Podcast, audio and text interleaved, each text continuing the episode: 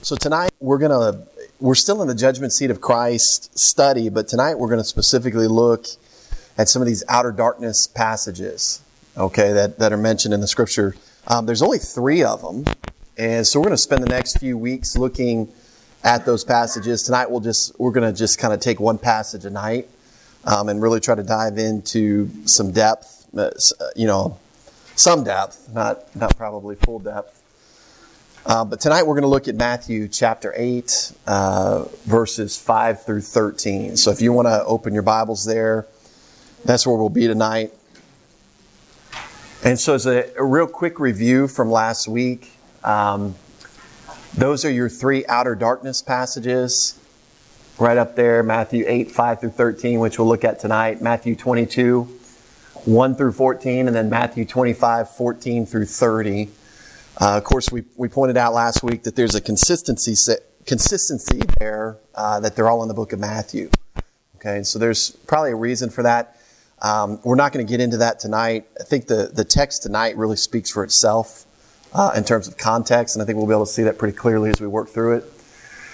Um, here, here's the thing with, with the outer darkness, pass, outer darkness passages as it relates to the Bema Seat judgment is one of the things we've been studying the last four weeks is this whole concept of what's being judged at the Bema, what's being judged at this, this judgment seat of Christ.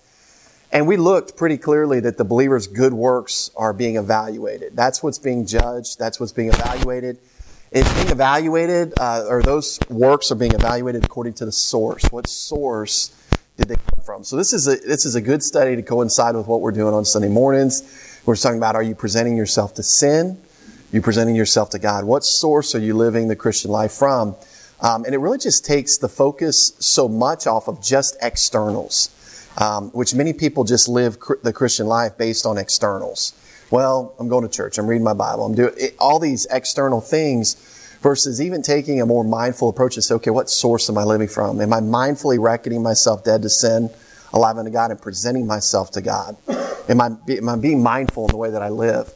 Um, what it's not, what, what's not being judged at the judgment seat of Christ is the believer's acts of sin committed after they are saved, which are being judged or punished. And we looked at that last week where there's this common misconception in, in Christendom that the judgment seat of Christ is going to be you um, in a room. You're going to be up front in the dunce chair with Jesus, and He's going to project your life and all your sin on the screen, and then every other believer in history is going to just be sitting back there watching and just laughing at you or, or aghast at how sinful you are. No, that's not what's coming up at the judgment seat of Christ. Um, in fact, one of the reasons we know that is because our sins penalty has already been paid for by Jesus. So why would God bring up something that's already been paid for? Okay, so clearly as we've looked at the passages, what is being judged at the Bema seat is our good works. They're being evaluated.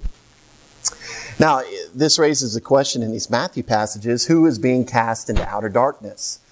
Um, and here's, here's why we're even looking at this because there's a new, um, newer understanding. I don't know how new, maybe in the last 10, 15 years or so. I don't, I don't even know off the top of my head. Um, that where some say that it's unfaithful Christians are being put there temporarily as a punishment. Um, while others say that outer darkness is a synonym for hell, uh, that it's a place only for unbelievers. And so you, have got a couple of different views there when we look at these passages. Um, just uh, in terms of a spoiler alert, so you're not wondering where I stand, I, I hold the latter view. I believe that outer darkness is a synonym for hell, and it's it's a place where unbelievers go, not not believers. But there are some who will say, well, you know, after you appear before the judgment seat of Christ, at at some level, your unfaithfulness, uh, there's a punishment to your unfaithfulness. Um, which again, if there's a punishment to unfaithfulness, what's being judged now? Sin. And, but, the, but there's a punishment for unfaithfulness, and the punishment is cast into a place of outer darkness, which would be separation, although they wouldn't define it that way. But I'm trying to, I'm trying to represent their view well because obviously, how do you get around Romans 8 that says, Nothing shall separate us from the love of Christ, and some of these other passages that say, And you'll be with me forever, comfort one another with these words. But their view is that um, some hold that you you will miss out on the millennial uh, wedding banquet that precedes the millennium. You'll be cast out of that banquet, and then you'll get to rejoin everybody during the millennium. And then some go so, so far to say that unfaithful believers will not even be in the millennium. They, they won't participate in it. They'll be in, in a place of, of outer darkness where there's weeping and gnashing of teeth. Okay, that's where all these things uh, are going. And somebody said last week, that sounds like the Catholic doctrine of purgatory. And that's exactly what it sounds like. It's, in fact, you know, the, those who would, would teach against this have called it a Protestant purgatory. And so, anyways, that's that's why we're even studying these passages. Okay, some people are beginning to teach this. Some people are beginning to believe this. One of the reasons for it is is because anytime you teach a, a clear gospel of grace, then people are always going to accuse you of not having enough teeth in your message. There's not enough. Oh, you can just live any way you want to, and there's no repercussions, and there's no. Uh, you can just do whatever you want to. That's what you teach, and it leads to this really, you know, godless lifestyle and all these kind of things. But one of the things that, by the way, I mean, technically you can because your sins are paid for. Okay, so that's not even up for debate. But we got to understand that that living a carnal Christian life, that there's there's consequences. Now, it's, consequences is not losing eternal life or having to pay for your sins or anything like that. But in the case of the Bema seat, and there's lots of we could that's a whole other study we could do. But in case of the Bema seat, um, the consequences you you lose rewards, you miss out on rewards. And I've told people that before. They're like, "Oh, so what? That's no big deal." Psh, you know, no, it's it will be a big deal that day. I mean, we kind of studied that in the passages. There's going to be a feeling of loss. There's going to be uh, a feeling of, of, potential shame. There, there's going to be um, some experience that it's going to be unpleasant, although you're missing out on rewards. But there's not a punitive, a, a punishment aspect to the judgment seat of Christ. Um, whereas the outer darkness proponents would say that there is. And so that's kind of a, just a quick review from last week. Let's go to our text here and just read Matthew 8, uh, 5 through 13. We'll just read the story um, all the way through. And then we'll start just kind of looking at it uh, verse by verse here. So, Matthew 8, uh, starting in verse 5. Now, when Jesus had entered Capernaum, a centurion came to him, pleading with him, saying, Lord, my servant is lying at home, paralyzed, dreadfully tormented. And Jesus said to him, I will come and heal him. The centurion answered and said, Lord, I am not worthy that you should come under my roof, but only speak a word, and my servant will be healed. For I also am a man under authority, having soldiers under me. And I say to this one, Go, and he goes. And to another, Come, and he comes. And to my servant, Do this, and he does it. When Jesus heard it, he marveled and said to those who followed, Assuredly, I say to you, I have not found such great faith, not even in Israel. And I say to you that many will come from east and west and sit down with Abraham, Isaac, and Jacob in the kingdom of heaven. But the sons of the kingdom will be cast out into outer darkness. There will be weeping and gnashing of teeth. And then Jesus said to the centurion, Go your way, and as you have believed, so let it be done for you. And his servant was healed that same hour. All right. And so, verses 5 through 7, we're going to pick up some background information. Uh, and we want to introduce this, this guy, the centurion. Well, the centurion um, was a Roman military officer who managed or led 100 men. By definition, that was their rank. That's what they did for the Roman army. Um, in fact, it was these men, these centurions, who were the backbone of the Roman army because um, they led these these little squadrons of of hundred men, and so you put uh, a couple of centurions together, and next thing you know, you've got an army. But it was the fact that they could rule and lead and manage their their men well, disciplined, that that made each of those units uh, a very deadly force to be reckoned with. So at this time in history, you can kind of see as he comes to um, Jesus that that people viewed these men positively at this point in time. Okay, so um, they seem to have had a positive reputation with the Jews, as best we can tell during this time in history. Um, they were known as, as fair-minded men, and they had the Jews' respect. Um, they weren't like the tax collectors. They weren't like the, the people that were enforcing tax codes. These were honorable men, and even in the Jewish world, um, they seem to treat the Jews with respect, at least at this time. Um, here's the other thing we know about this guy. He, he knows who Jesus is. He approaches them. Um, he had probably heard reports of Jesus healing others and may have even heard of Jesus healing another official's son in Capernaum. And this is where our story takes place. Um, if, you, if you flip with me real quick to John uh, chapter 4, this is a, a, totally different story and, and potentially happened, probably happened before this story with the centurion. Uh, but John 4, 46 through 54, I'll just, I'll just read through this quickly. Uh, it says, So Jesus came again to Cana of Galilee, where he had made the water wine, and there was a certain nobleman whose son was sick at Capernaum. So, not the same stories. In, in our story, we're talking about a centurion. This is a nobleman. Okay, so, so different people, similar circumstances, but whose son was sick at Capernaum. When he had heard that Jesus uh, had come out of Judea into Galilee, he went to him and implored him to come down and heal his son, for he was at the point of death. Then Jesus said to him, Unless you people see signs and wonders, you will by no means believe. The nobleman said to him, Sir, come down before my child dies. Jesus said to him, Go your way, your son lives. So the man believed uh, the word that Jesus spoke to him, and he went his way. And as he was now going down, his servants met him and told him, saying, Your son lives.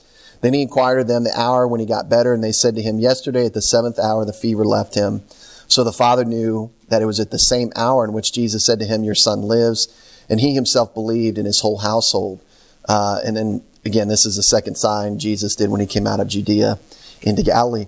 So you kind of see that, that background information. Maybe the centurion had heard this story and he knew that Jesus didn't have to physically be there to heal him. And that's why he says, Hey, I know I'm a centurion. I, I tell this guy, go. I tell this person, do this. I, I know if you just give the word, he's going to be healed. And so I think he, he had maybe uh, some background with this story as well. And then we know that um, well, eh, from the word, it, it's an interest. It's the Greek word pais, but servant could also have meant son. It was used interchangeably. We don't really gather enough from the context to know was it a servant, was it a sign? So we'll just we'll go with servant, um, just because we don't have enough in the context to know. But um, either way, the point is this: it was a Gentile, the, the centurion, asking for the healing of another Gentile, and that's that is something that we do we do know because Jesus makes a big deal of the, the ethnicity uh, as we as we go on. And then finally, we see that Jesus said he would physically come and he would definitely heal him. So this time, Jesus says, "I'm going to come. I'll come with you." And so again, that's verses five through seven. Let's just read those again, and then we'll move on to verse uh, eight and nine. So verse five. Now, when Jesus had entered Capernaum, a centurion came to him, pleading with him, saying, "Lord, my servant is lying home." paralyzed, dreadfully tormented, and Jesus said to him, I will come and heal him. And so that's what we've got right now. That's kind of our background uh, as to what's going on here. And now uh, in verse 8 and 9, we get the centurion's response. And, and it's really noteworthy. And it's this response that gets Jesus' attention. You know, in verse 10, you're, you're going to see that Jesus hears this response, and then it says that he marveled. he was amazed. Okay, this is pretty noteworthy that this guy would say what he does. And so, first thing he says is, Lord, um, I'm not worthy that you should come under my roof. Kind of this, this humility um, that he, he understands. In fact, he, he uses uh, a present tense verb to say he's presently, continually unworthy. He, he's in a state of unworthiness. Um, he's, he's not sufficient. He's not adequate. He's not competent. He doesn't, in other words, he doesn't deserve. Jesus, I don't even deserve for you to come under my roof. But if you just say the word, you know, so just a just an incredible, uh, humble uh, response to the Lord. Then he says, um, "But only speak a word, uh, and my servant would be healed." And so he recognizes Jesus' authority over disease, um, and he recognizes his authority as the same authority he has over the men that he manages. Very same. I say do this, they do this. And Jesus, you can say be healed, and he'll be healed. So he just kind of he's making these uh, these connections.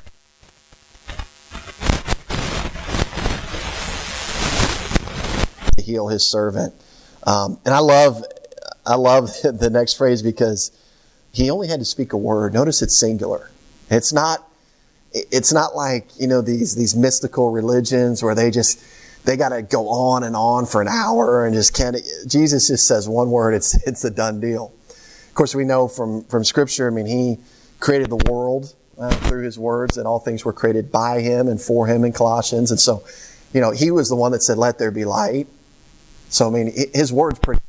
Right? So, the centurion's recognizing all this. He's like, all you got to do is say one word. I know you don't have to go through a magical incantation to heal this guy. You don't even have to come to my house. If even if you say it from a distance, uh, he knows he's confident that he'll be healed. And so we kind of pointed out, uh, Jesus is really floored, if you will, or marvels um, at the centurion's response. And um, and this is where we kind of start getting into this whole outer darkness, you know, as we're starting to kind of lead into where this is used. But notice that he's he's really amazed as he compares it to, to, to Israel's reaction to his ministry thus far. All right, let's let's kind of make let's kind of see how Jesus is making this connection. Verse 10. When Jesus heard it, he marveled and said to those who followed, Assuredly, I say to you, I have not found such great faith, not even in Israel. Okay? So, so already in verse 10, he's starting to set up this comparison contrast between this Gentile centurion and the nation of Israel. Okay? And, and really, what's he comparing? Well, he's comparing their faith. That's, that's the comparison that he's doing here. So again, notice the comparison here between the centurion's faith and the nation of Israel's faith. And then Jesus is going to go on and describe the irony um, that some Gentiles will make it into the kingdom via faith, but some Israelites will miss the kingdom via lack of faith. That's where he's going with this whole um, comparison. Now, why is that ironic?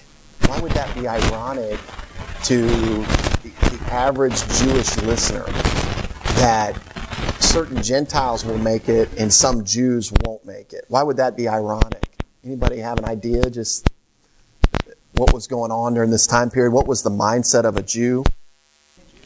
Mm-hmm. Well, that, but um, there there was clear teaching in the Old Testament that that there would be Gentiles in the kingdom, um, but but the mindset was even more that every Jew would make it. That was that was the misunderstanding. Um, and so we we'll kind of see that. We'll we'll play that out um, a little bit. We'll look at some verses, but the mindset of the of the Jewish male specifically was that if if they were circumcised and a son of the covenant, they were in the kingdom. Period. Period. That was the deal. So all you had to be, and the only way you could be out of the kingdom uh, after you circumcised is you had to renounce the covenant. You had to renounce Judaism, and then you wouldn't make it. But other than that, everybody was getting in. This is why when Jesus tells Nicodemus, you must be born again, Nicodemus is really confused. Like, what, what are you talking about? I'm a Jew. This is why John the Baptist's message to the Israelites when he comes is repent, change your mind. And he goes on to explain what he means by that. He says, God can raise up children to Abraham from these stones, which kind of gives you an insight into what they're thinking. Hey, I'm a, I'm a child of Abraham. I'm in the kingdom. And Jesus is saying, this is, this is ironic. I mean, this is ironic. I mean, here, here's this Gentile with great faith. There's going to be Gentiles in the kingdom, and there are going to be some Jews that miss the kingdom. That's what I think he's talking about here. And so, verse 11, um, he says there are going to be some Gentiles uh, that take part in the kingdom. Let's look at verse 11. And I say to you that many will come uh, from east and west and sit down with Abraham, Isaac, and Jacob in the kingdom of heaven and then look at verse 12, which we'll touch on here in a second. But the sons of the kingdom will be cast into outer darkness. There will be weeping and gnashing of teeth. And so, who are the many here that he's talking about in the verse? Well, I, they're people from all over. I mean, that's well, the geograph- geographic references are there north, south, um, you know, east and west, or not north, south, I guess, east and west. But they're going to sit down with Abraham, Isaac, and Jacob in, in this kingdom of heaven. Now, that's one of the things, too, as you look at Matthew's use of the, the, the term kingdom of heaven, you'll find that all throughout the book of Matthew. I believe that's referring to the millennial kingdom. I think as you, you just kind of interpret that, you go through, it's a, it's a pretty consistent use of that term as a millennial kingdom. And so, what is Jesus saying here? Well, the irony is that there's going to be Gentiles who sit down with the Old Testament patriarchs. Abraham himself, they're going to sit down um, with him in the kingdom. And so, again, the Gentiles will be a part of the millennial kingdom, will actually sit down with and fellowship with the patriarchs of Israel. Uh, again, ironic because all of the Jews felt that they would be doing the same thing. Every single one of them felt that way. But he contrasts in verse 12 and he says, But the sons of the kingdom will be cast into outer darkness, and there will be weeping and gnashing of teeth. And so, just based on the context here, just based on what we've looked at so far, can we see that the contrast is between Gentiles, believing Gentiles, and unbelieving Jews? Does that does that seem to come out clear when we talk about sons of the kingdom? Who's he talking about? Well, he's talking about Jews. This is their kingdom promised to them in their scriptures, um, offered to them um, as a as a free gift. They simply had to believe in the Messiah, and it's and it's theirs. And so this is what he's contrasting here. This is a, a stark contrast, and, and this is what he's he's he's saying is he's blown away that some Gentiles have more faith than Jews, and this is supposed to be their kingdom. This is supposed to be their promised kingdom, and yet Gentiles, some Gentiles are going to get in, some Jews are going to miss out. So, in stark contrast, the sons of the kingdom will not be part of the kingdom promised to them as a nation. Why? Because some of them would not believe in the Messiah. Who are the sons of the kingdom? Well, I believe it's ethnic Israel. And in this context, it's clearly referring to a subgroup within the larger national group that do not believe in Jesus as their Messiah. You know, we get into Romans uh, chapter 9 eventually. Um, we're going to see that, that Paul describes not, not all Israel is Israel. What does he mean by that? Well, he just means that, that ethnic Israel is not comprised of 100% believers in the Messiah. That, that true Israel are, are Jews that believe in their Messiah. And so he makes that subgroup distinction, but, but here he calls them the sons of the kingdom. What's interesting is um, these, are, these are sons of the kingdom that are going to be cast into outer darkness. And if you hold your place there in Matthew um, 8, flip over to Matthew 13 38 and you're going to see that Jesus uses this same phrase of believing Israelites. Okay, so uh, he's using this uh, of Israelites. One in, in, Matthew 8 is, is going to be cast into outer darkness, and then this other group in Matthew 13 38 will actually um, enter uh, the, the, kingdom. So the, the disciples are asking him to explain the parable of the tares of the field. And in, in verse 38, he says, The field is the wor- world, the good seeds, notice that the good seeds are the sons of the kingdom, but the tares are the sons of the wicked one. And then he, he goes on, and then if you go down um, into verse 42, uh, he talks about uh, the sons of the wicked one, these tares will, will be cast uh, into the furnace of fire. There will be wailing and gnashing of teeth. Okay, so there he doesn't use the term outer darkness, but he, he uses that term wailing and gnashing of teeth, which, which we'll look at here in a second as well um, in Matthew 8. But the point is this, is that he uses the same phrase of believing Israelites in Matthew 13. So this sons of the kingdom talking about um, Israel, Israelites. And so again, Jesus is contrasting the faith of the centurion with the lack of faith of the common Jew of his day. That's, that's what he's contrasting here in this passage. As mentioned before, the common misconception of the Jews in Jesus' day is that they were guaranteed to get in the kingdom if they're a physical descendant of Abraham. Um, flip back to Matthew 3. Uh, and again, you see this in John the Baptist's message, Matthew 3, verses 7 through 9. But when he saw many of the Pharisees and Sadducees coming to his baptism, he said to them, Brood of vipers, who warned you to flee from the wrath to come? Therefore, bear fruits worthy of repentance. Verse 9, and do not think to say to yourselves, We have Abraham as our father. For I say to you that God is able to raise up children to Abraham from these stones. Okay? That was, that was an area that many Jews needed to change their mind about. It wasn't what family are you born into, but rather who, who do you believe in? Who are you trusting in? Do you, do you believe in the Messiah? Will you trust the Messiah? That was the issue. And that's why John's message is um, defined further by Paul in Acts 19 when he preached the message of repentance. What was his message in Acts 19 to those disciples in Ephesus? That they should believe on the one who came after him. That's, that's the message they needed to, to change their mind about. They needed to put their faith in Christ um, versus thinking that their, their national birth would get them into the kingdom. All right, so back to Matthew 8. We're going to see that this, this unbelieving Jew, verse 12, the sons of the kingdom, these unbelieving Jews, their fate is that they'll be cast into outer darkness. The word cast out uh, is a Greek word. Let me write this up here because I'm going to reference this. ek is just a, a preposition that just means out, out of, or out. And then balo uh, means to, to throw. Okay, so that just kind of, this is just a preposition jammed on the front of that word to give us a, uh, a directional, um, you know, where they're going to be thrown. They're going to be thrown out. And It also kind of gives the word. And so that's the word we've got here when he says they'll be cast out into outer darkness. And so we looked at this last week, but just as a quick review, just defining the words outer darkness doesn't help us because outer means outer or exterior and darkness means darkness. so we don't get, we don't gather a lot. One thing we do gather in this context is both words are articulated. In other words, both have a, uh, the word the in front of them. You don't get that in the English text because it would, it would read really weird. But it's cast into the outer, the darkness. And the only thing that, that that means is it just gives it a very specific reference. It's a specific and unique place. That's what it's, it's describing there. Uh, again, it's hard to tell the identity about this place based solely on the, the words definitions. Um, we know they're articulated, seems to indicate a specific and unique place.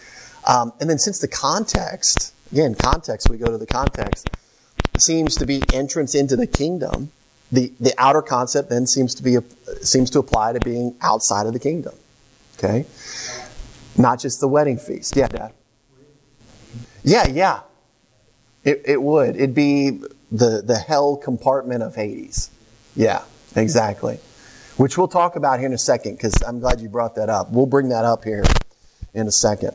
And so it's, it's not if we're just based on context, it's you're not just being cast out of the wedding feast here. Okay, that's going to be Matthew 22 is what some people teach.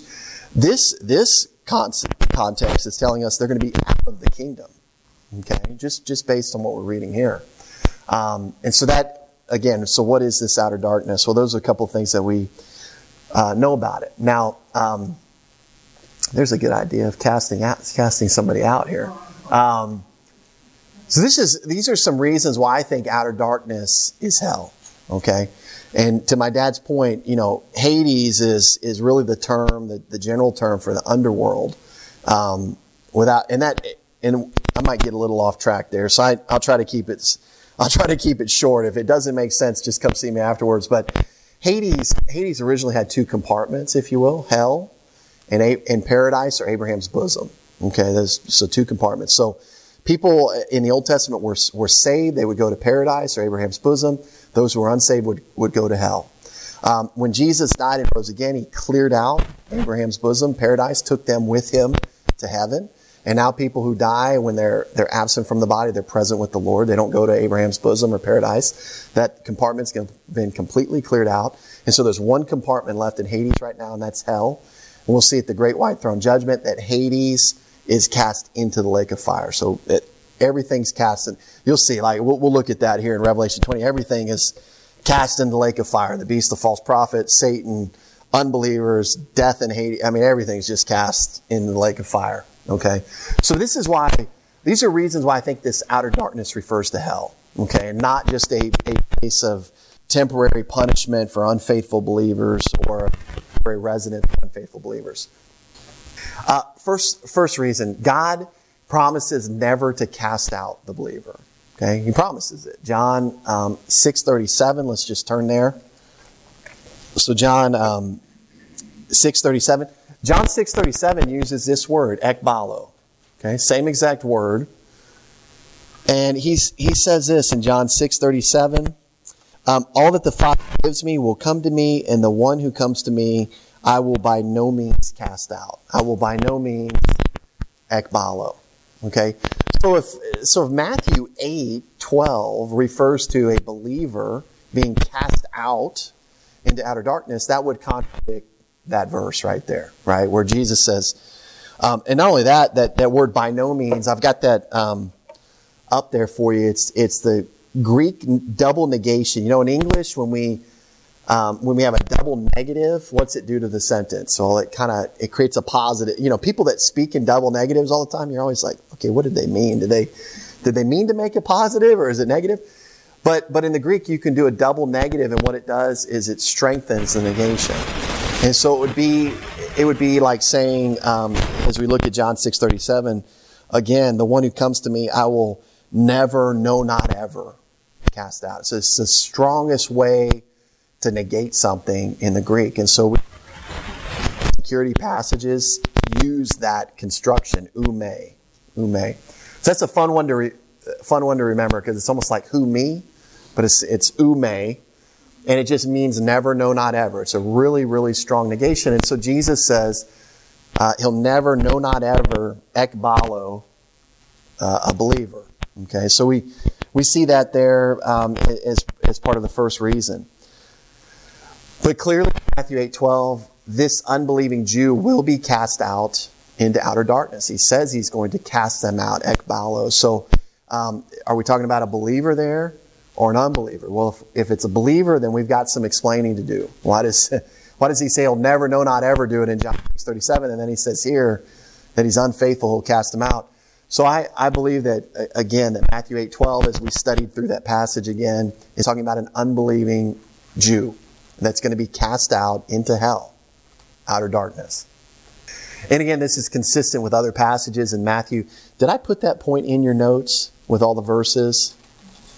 Because if not, I'll give you time. Are those in the notes somewhere? No? Okay, so if you want to write those down, we We've got other passages in Matthew. Um, some of these I, I put in here. Um, what you're going to find in, in some of these verses is not the use of the word ekbalo, but you're going to find the use of the word balo. So it just doesn't have the, the directional preposition out um, in the word. In fact, let's just look at a couple of these. I'll, I'll just read them to you. Matthew 13, 42. Um, in fact, that was the parable of the tares that we looked at earlier. But he says, and, and, and I will cast them into the furnace of fire. That word cast, this word balo. Um, so he's going to cast them into the furnace of fire. Again, I think is a reference to hell. Um, 1350, um, which is another parable out of entrance into the kingdom. He says, and cast them into the furnace of fire. There will be wailing and gnashing of teeth. Again, it's the word balo. He's going to cast them or throw them um, into the furnace of fire. Um, another use of the word ekbalo is actually found in Luke uh, 13 28. And I'll, let's look at that real quick. Uh, Luke 13, which I don't think I've got up there. You might, you might could write that down. This is actually a, a use of the word ekbalo. And this is a, a again a very um, uh, similar similar use here because uh, you're going to see in verse 28 he says there's going to be um, weeping and gnashing of teeth when you see Abraham and Isaac and Jacob and all the prophets in the kingdom of God and yourselves thrust out. Okay, that phrase thrust out again is this this Greek word ekbalo, cast out. Okay, and I believe too if you if you look through that passage, you're going to see that the people he's talking to about being thrust out are Jewish unbelievers. Again, the, the irony that they're going to miss out on, on this kingdom, that they're going to miss out on this fellowship with Abraham, Isaac, and Jacob, um, and that some Gentiles will be there. Because look at verse 29, if you're in Luke 13, it says, And they will come from the east and the west, from the north and the south, and sit down in the kingdom of God. And indeed, there are last who will be first, and there are first who will be last. Who's he talking about? I think he's talking about Gentiles. Uh, the ones who didn't seem to, to be able to get into the kingdom, they're actually going to make it because they believe. And the Jews who the kingdom was designed for are going to miss it because they didn't believe. Some of them.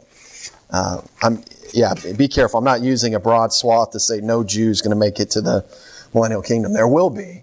But unbelieving, some unbelieving Jews won't. And that's going to be a tragedy because this kingdom is for them. Um, and then if you go into Revelation, I'll, you've got all these verses up here. I'll just kind of tell you Revelation 1920. It says the beast and the false prophet are balo. They're thrown into the lake of fire. Revelation 2010, it says the devil's thrown into the lake of fire. Revelation 2014, it says death and Hades are thrown into the lake of fire. And then in Revelation 2015, it says all unbelievers are thrown in the lake of fire. And it's all this word, this balo. Okay, so when we start talking about throwing people's places in the scripture, it's generally throwing them into hell, throwing them into eternal condemnation. And so that would be uh, an odd use um, and really contradictory use of that word if Matthew 8:12 referred to unfaithful believers. Okay. So another, uh, second reason why I believe outer darkness uh, refers to hell. The word darkness itself, the word that's translated darkness in Matthew 8:12 and these, these and also the three places in Matthew where outer darkness is mentioned, um, is used um, of God's eternal judgment in hell and Satan's domain in general. Um, we see this, and just for time's sake, I'm going to just fly by these, but uh, you can look these up. 2 Peter 2.17 and um, it's used of unsaved false teachers and their eternal or eternal and eventual destination. So um, just that they'll, they'll be uh, confined to a place of darkness. Okay, so it's kind of it's used there uh, in terms of, of hell. And um, thanks, Adam. Quit goofing off back there. No, I'm just kidding. it shut off for a second.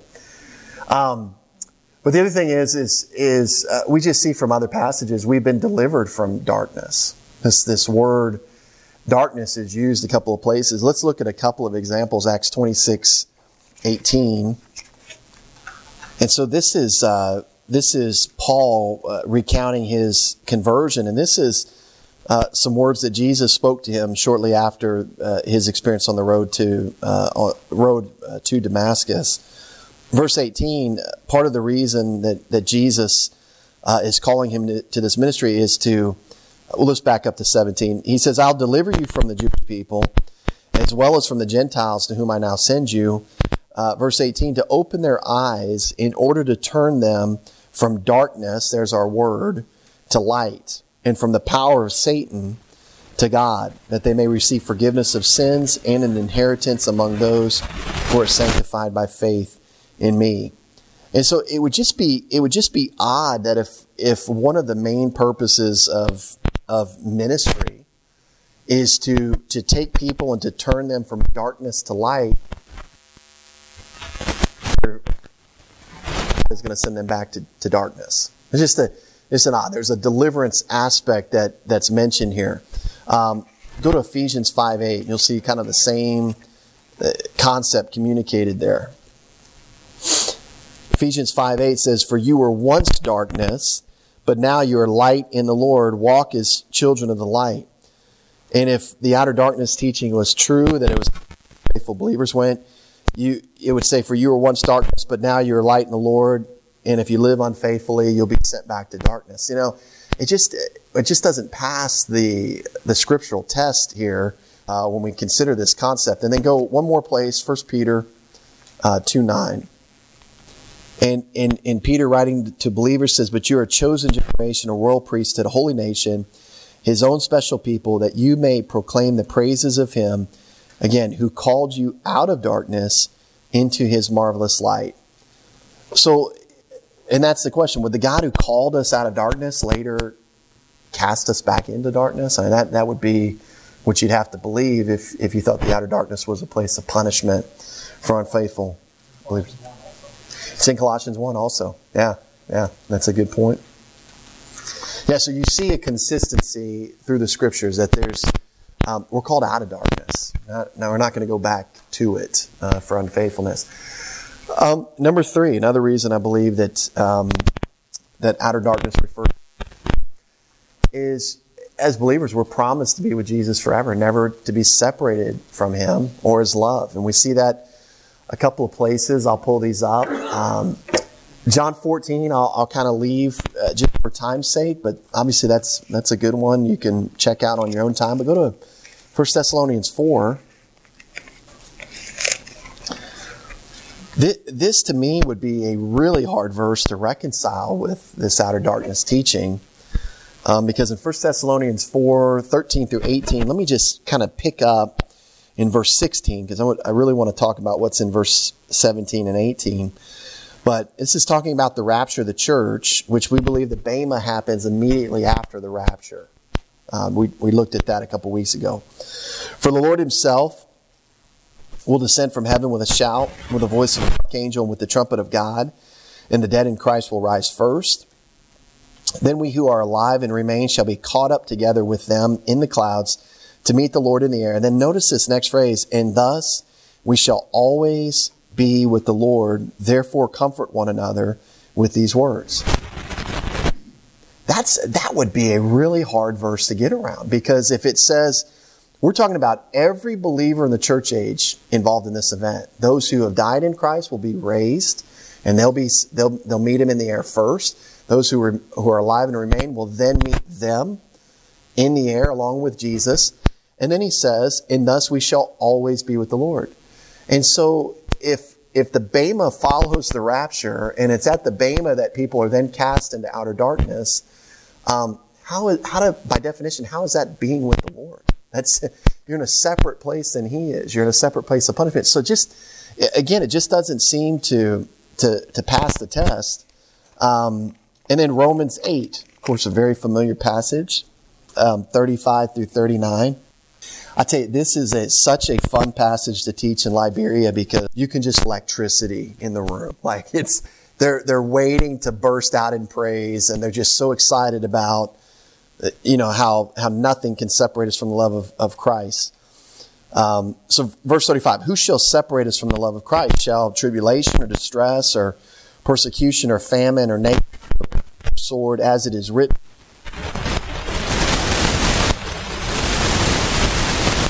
All these things, we are more than conquerors through him who loved us. For I am persuaded that neither death nor life, nor angels, nor principalities, nor powers, nor things present, nor things to come, nor height, nor depth, nor any other created thing shall be able to separate us from the love of God which is in Christ Jesus our Lord. And so, again, to be cast into outer darkness would then teach that we could be separated from God's love, or at least separated from Him um, in outer darkness during that time. And again, it just um, doesn't pass the, the scriptural test. And then finally, um, the, the description of outer darkness is a place with weeping and gnashing of teeth, um, which describes anger, hostility, and painful torment. And, um, and so what you're going to notice is that every outer darkness passage we look at over the next few weeks is going to also come along with this, this second phrase, weeping and gnashing of teeth. So we're going to try to try to define that today, and I'll and I'll tell you, um, you know, in terms of the the view that that outer darkness is for believers, I'm going to try to define how they define it, just so that you're aware of of their argument. Um, but again, I think I just I just don't agree with it. Basically, I just think it's it's it's not a very strong argument. So, what they would have you to believe is that weeping and gnashing of teeth simply describes profound regret. Okay, that that's all it describes is profound regret. Okay, and that would make sense with their teaching that you appear before the Bema, you lived an unfaithful life, and so you've got just really profound regret. You wish you could go back and do it differently. Um, and that's how you feel in outer darkness. You're kind of in the timeout corner and and you're just really regretting that you didn't live more faithfully. Okay, and that's kind of their their understanding of this word. Um, so when we kind of define it, weeping normally means weeping or lamentation, um, and keep in mind that that people may weep for various reasons, good or bad. Um, but in the New Testament, every instance of this word involves weeping due to something sorrowful or emotionally painful. Okay, so just the uses in the in the New Testament, if you were to look up this word. And, and I would encourage you on points like this in, in the notes, I would just encourage you, go check it, go, go verify those kind of, these are big statements. We just don't have time to go look through all, however many uses, if there's 15 or whatever, but you can. In a Strong's Concordance, just go look up this word and you can kind of see that it's going to involve, it's, in other words, it's never joyful weeping. Okay, so there's always something sorrowful or emotionally uh, painful going on. What, what kind of gets interesting is, is, so that's your wailing or that's your weeping, but then you've got this word gnashing. Um, gnashing means to grind one's teeth, to, to gnash, um, and it was a sign of violent rage, okay? Um, which sounds a little bit different than regret, you know, remorseful regret. It's not, it's, it's in the ballpark of emotions, and they may share those two of those emotions, but in terms of it being the same thing, it's, it's not, it doesn't seem to be really close. Let me just kind of tell you some other uses of the word gnashing. Um, it was used of the roaring of a lion. Uh, metaphorically, it means to tear in pieces or devour, um, or of a gnawing disease. Um, I don't if anybody has has um, had to get a mouthpiece when you sleep at night because you, you grind your teeth. I don't. There's some people that are are stressed and anxious, and so they grind their teeth all night when they sleep, and they got to put a mouthpiece in. So that would be kind of uh, maybe representative of this gnashing. It was used of the death cry of of wounded men. Okay, again, is that remorse? Is that you know regretful remorse, or is that something more than that. I think it's it's a little bit more than that. Um, it was used, whether involuntary, as in the case of certain illnesses, or as an expression of an emotion, such as anger uh, or pain uh, or suffering. Okay, and so these are all some of the uses of this. And so the question becomes, how do they fit together? How does weeping and gnashing fit together? Well, I, I think as it relates to hell, mean, this is how I would understand it. There, there's going to be many emotion, emotions in hell remorse, pain, being enraged, having sorrow, having self pity mixed with anger, hostility, bitterness toward God. And you can see how that would um, rotate, how, how, those emotions might rotate um, back and forth, like our screen tonight is rotating back and forth.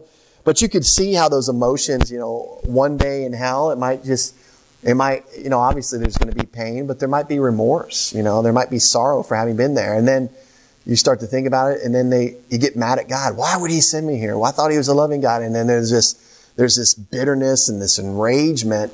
And so you, I, I think that's what the weeping and the gnashing of teeth, I think that's how it fits together. It just kind of encompasses all the emotions that, that might be experienced, um, that will be experienced in hell. And so I find it, what's interesting is there's seven uses of this phrase, weeping and gnashing of teeth. We, we started talking about outer darkness. I gave you all the passages that, that outer darkness is mentioned in. Weeping and gnashing of teeth are in all three of those. Then there's four additional passages where just weeping and gnashing of teeth are used without outer darkness. So there's seven total um, in Matthew and Luke. But guess what? We see the term used one other time in Acts 7:54, and I think this is insightful. Let's go to Acts 7:54 because I think this gives us even greater insight into the use of, of this term. Acts, Acts 7, those of you that know Acts, what's going on in Acts 7? What's, what's that whole chapter about? It's all about Stephen, right? And his, his sermon, basically, um, before the Jews, okay, before the Sanhedrin. And so he gets to, to the end of his sermon, um, and he, he did not mince words in verse 51. You stiff necked and uncircumcised in heart and ears. You always resist the Holy Spirit as your fathers did, so do you. Which of the prophets did your fathers not persecute? And they killed those who foretold the coming of the just one, of whom you now have become the betrayers and murderers, who have received the law by the direction of angels and have not kept it.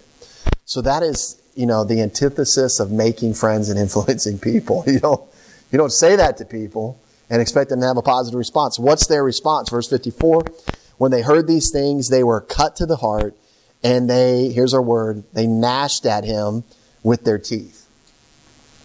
Now, were they remorseful or sorrowful? Or were they hot, red, hot, red hot, fiery mad at him?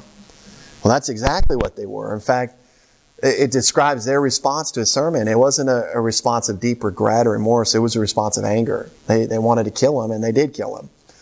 Um, and so, again, it was a direct, sinful response of bitter anger and hostility manifested when they were rebuked and corrected. Uh, again, those two weighing and gnashing of teeth put together, I think, again, describe the, the gamut of emotions that people experience uh, in hell, where, which is called outer darkness in our passage in Matthew 8. And so, kind of wrapping up Matthew 8 uh, 13. Uh, if you want to flip back there with me, we'll kind of close out that passage tonight.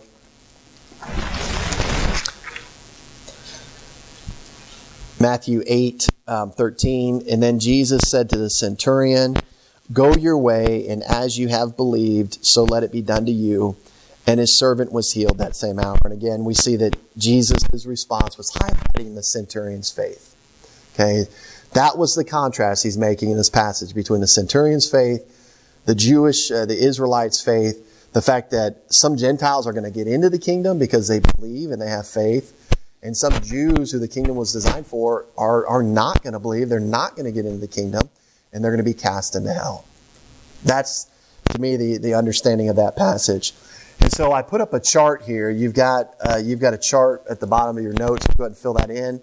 Uh, again, he's making a comparison of, of Gentile with faith, the Israelite without faith.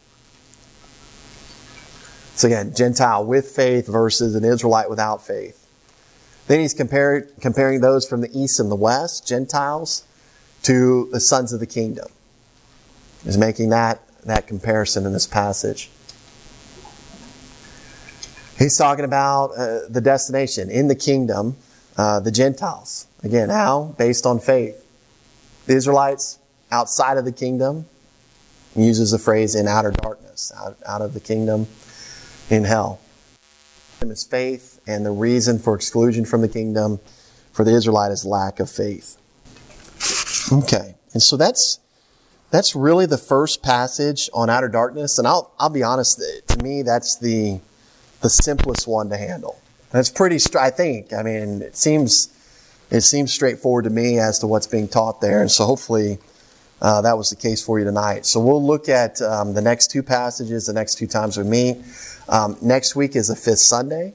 So we're going to have a potluck and then we're going to have kind of a special service that night. I think we've got uh, four men in our church um, who are going to share about what it looks like sharing Christ in the workplace and how they have opportunities to do that, um, what they look for, just kind of share. But, you know, five minutes each.